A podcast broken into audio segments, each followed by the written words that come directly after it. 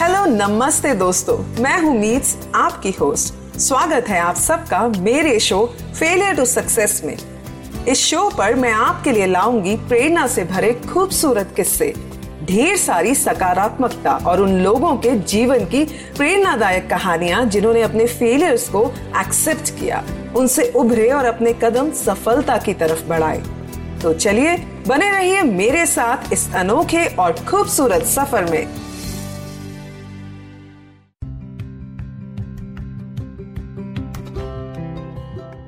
नमस्ते दोस्तों, कैसे हैं आप सब? मैं हूँ उम्मीद और स्वागत है आप सबका एक बार फिर से हमारे चैनल फेलियर टू सक्सेस में, जहाँ हम आपके लिए पूरे विश्व से उन लोगों की कहानियाँ लाते हैं, जिन्होंने अपने जीवन में सफल होने के लिए बहुत सारी कठिनाइयों का सामना किया। लेकिन उनके कदम रुके नहीं, ना ही उनके संघर्ष उन्हें रोक पाए, बल्कि इन संघर्षों ने उन्हें और हिम्मत दी और उनके हौसलों को और बुलंद कर ज़िंदगी में आगे बढ़ना सिखाया। दोस्तों, हम सबको मालूम है कि एजुकेशन हम सब की लाइफ के लिए कितनी इंपॉर्टेंट है and it is one of the basic right for everyone आजकल के इस दौर में एजुकेट होना बहुत इजी हो गया है। Especially with the advanced methodologies like establishing good schools with very good resources. And due to online education system, it has become easier to get education at the comfort of our houses. पर अगर हम बात करते हैं 20 या 30 साल पहले की तो उस समय अच्छी एजुकेशन एक अच्छी यूनिवर्सिटी या अच्छे स्कूल में एडमिशन लेना was little difficult because education system and our society as well as the resources were not so advanced उस टाइम पर बहुत मेहनत करके जब अच्छे मार्क्स आते थे, then you could think of some good colleges and schools because of limited options available. आज भी ऐसा है बट आज के टाइम पर रिसोर्सेस ज़्यादा है। उस टाइम पर कहीं और प्रॉब्लम्स भी फेस करनी पड़ती थी। फॉर एग्ज़ाम्पल हर कंट्री में एजुकेशन सिस्टम इतना एडवांस नहीं था। Commuting problem was one of the concern and if we go subject wise बहुत सारे सब्जेक्ट्स के ऑप्शंस भी अवेलेबल नहीं होते थे। और इसके साथ साथ एक सोशल टैबू भी था। कहीं कंट्रीज़ में girl education was a concern and उसको इतनी अहमियत नहीं दी जाती थी। Because of different belief systems जैसे गर्ल्स की जल्दी मैरिज कर देना और ऐसा मानना कि गर्ल्स को एजुकेशन की क्या ज़रूरत है, क्योंकि उनको तो घर पर ही रहना है और ऐसे कहीं और believes however today situation has improved tremendously and socially there have been lot of changes and all thanks to great people who have contributed a lot to bring a change in the education system and in the society दोस्तों आज हम importance of education and very important Girl education के बारे में इसलिए बात कर रहे हैं क्योंकि आज की जो हमारी सक्सेसफुल पर्सनालिटी है, उनका एजुकेशन से बहुत गहरा रिश्ता है। और यह रिश्ता कोई आम रिश्ता नहीं है। ये कहानी है एक यंग पाकिस्तानी लड़की की, जिन्होंने मात्र 11 साल की उम्र में गर्ल्स राइट टू एजुकेशन के बारे में अवेयरनेस स्प्रेड करनी शुरू कर दी थी। उन्होंने सेल्फलेसली पीसफुली एंड डिवोशन के साथ गर्ल्स के लिए तालिबान के अगेंस्ट पाकिस्तान में एक मूवमेंट शुरू की थी। जी हाँ दोस्तों, हम बात कर रहे हैं मलाला यूसुफजाई की जो कि एक Pakistani activist for female education है। तो आइए सुनते हैं मेरे साथ मलाला की इस फेलियर टू सक्सेस की जर्नी को। दिस सोच cast Tune in for more with the Sochcast app from the Google Play Store. Malala का जन्म 12 जुलाई 1997 मिंगोरा पाकिस्तान में हुआ। उनकी माता का नाम तूर पेकई यूसुफ अजाय और पिता का नाम जियाउद्दीन यूसुफ जाय है। वे पाकिस्तान के खाइबर पख्तूनख्वा प्रांत के स्वात घाटी में रहती थी। वे अपने पिता के द्वारा खोले गए स्कूल में ही पढ़ती थी और बचपन से ही वे बहुत इंटेलिजेंट थी। स्वात एक बहुत ही सुंदर और मनमोहक हरी भरी घाटी वाला एक फ़ेमस टूरिस्ट स्पॉट था। जब मलाला एट स्टैंडर्ड में पढ़ती थी तो ईयर 2007 में तालिबान ने स्वात घाटी पर कब्जा कर लिया था। तालिबान के डर से घाटी के लोगों ने लड़कियों को स्कूल भेजना बंद कर दिया और वहाँ के 400 से भी ज़्यादा स्कूल्स बंद हो गए, जिसमें मलाला का स्कूल भी शामिल था। मलाला को बचपन से ही पढ़ने का बहुत शौक था।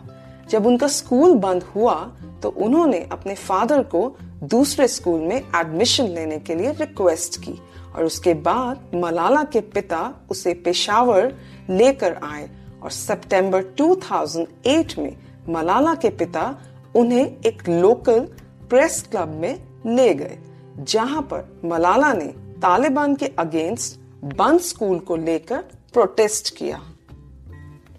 At the age of 11 years Malala ने नेशनल मीडिया के सामने अपनी पहली speech how dare the Taliban take away my basic right to education the her speech was publicised throughout Pakistan towards the end 2008 Taliban ने announce किया कि वे सारे बचे हुए गर्ल्स स्कूल्स को भी बंद कर देंगे। इसी दौरान बीबीसी उर्दू ने मलाला के फादर को अप्रोच किया। कि वो किसी ऐसे इंसान की तलाश में है जो उनके लिए ब्लॉगिंग करे और उन्हें बता सके कि तालिबान के रहते वहाँ की ज़िंदगी कैसी है। इन संघर्षों के दौरान मलाला ने 11 साल की उम्र से ही तालिबान द्वारा किए गए अत्याचारों को एक डायरी में बीबीसी उर्दू के लिए लिखना शुरू कर दिया था। मलाला ने अपनी इस डायरी में यह भी लिखा था कि कैसे तालिबान ने औरतों का बाज़ार जाना और गर्ल्स की एजुकेशन को बंद कर दिया था और ऐसे कहीं और डरा देने वाले अनुभवों को मलाला अपनी इस डायरी में लिखती रही। मलाला की सुरक्षा के लिए बीबीसी उर्दू ने उनका ब्लॉग गुल मकई नाम से पब्लिश किया। मलाला ने वो डायरी बीबीसी उर्दू के रिपोर्टर्स को भेजी। जिसे स्कैन करके पब्लिश किया गया और इसी ब्लॉक की वजह से स्वात घाटी में तालिबान ने लड़ाई शुरू कर दी, जिसकी वजह से सारे स्कूल्स बंद कर दिए गए थे।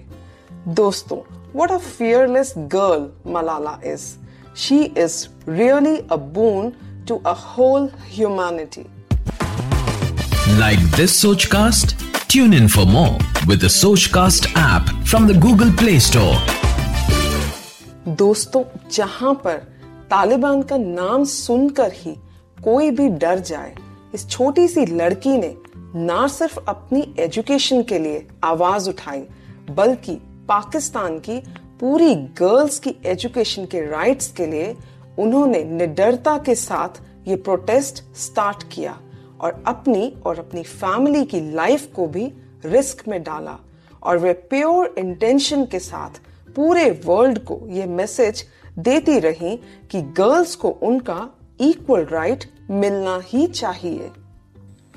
इसके बाद Pakistani army and Taliban terrorist के बीच में वॉर हुआ और पाकिस्तानी आर्मी ने स्वात वैली पर कब्जा कर लिया।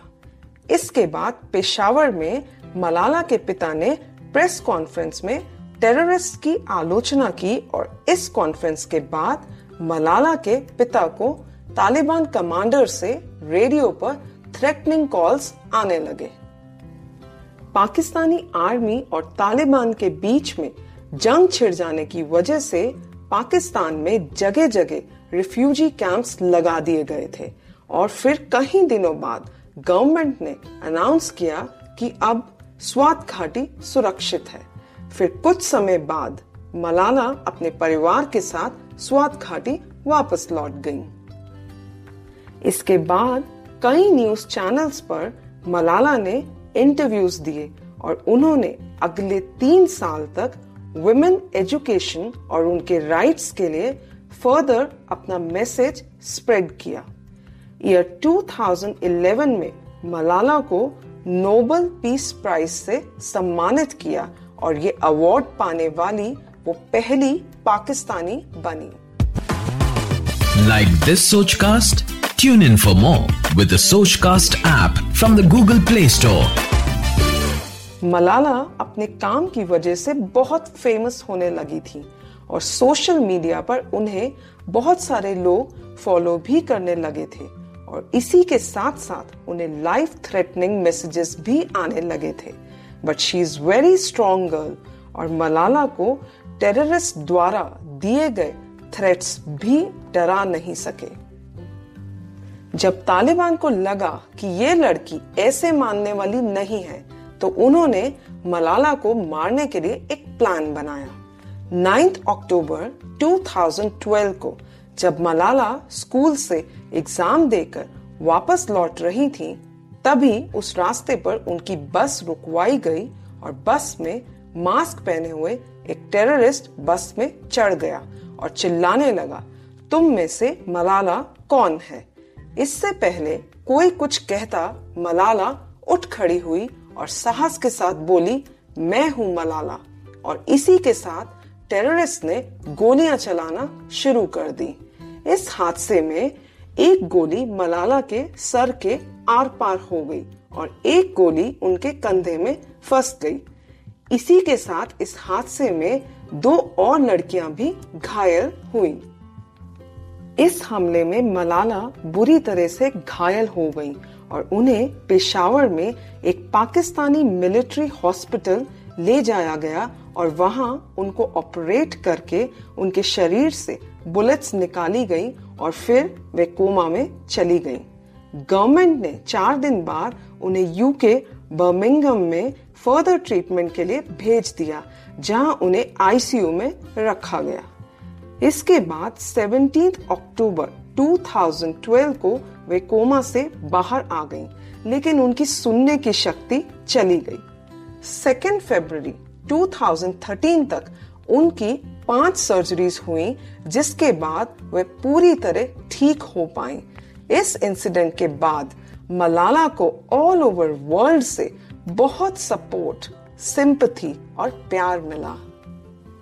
उधर पाकिस्तान में तालिबान के अगेंस्ट रैलीज निकाली गई और ऑलमोस्ट टू मिलियन से ज़्यादा लोगों ने राइट टू एजुकेशन के पिटिशन पर सिग्नेचर किए। और ये सब होने के बावजूद भी मलाला के पिता ने देश छोड़ने से मना कर दिया और तालिबान के अगेंस्ट अपनी आवाज़ उठाई। कुछ समय बाद मलाला इंग्लैंड की क्वीन एलिजाबेथ से मिली और उसी साल में उन्होंने हार्वर्ड यूनिवर्सिटी में स्पीच दी और उसी ईयर में वह बराक ओबामा और उनकी फैमिली से मिली।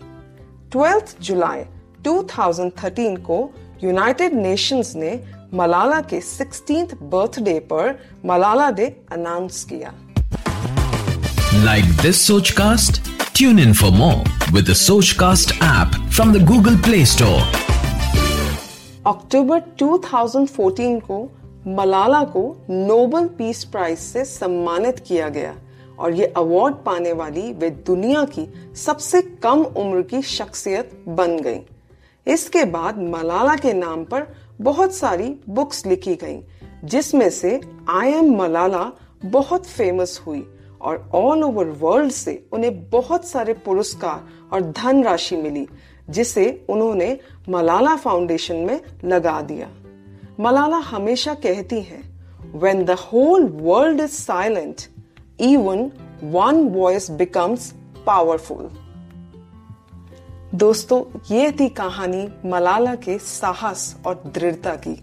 आई होप आप सबको मलाला की ये मोटिवेशन फियरलेसनेस विल पावर और डेडिकेशन की कहानी ने बहुत इंस्पायर किया होगा।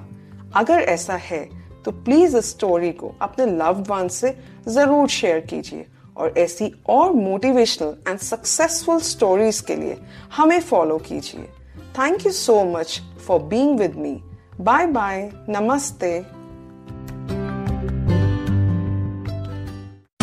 आशा करते हैं कि आपको ये सोच कास्ट बहुत पसंद आया। अगर कुछ कहना है इसके बारे में तो लिखकर बताइए हमें अपने फेसबुक और इंस्टाग्राम पेज पर सोच कास्ट ढूंढिए। अगर आपको अपनी सोच दुनिया को सुनानी हो तो सोच कास्ट करो। सोच कास्ट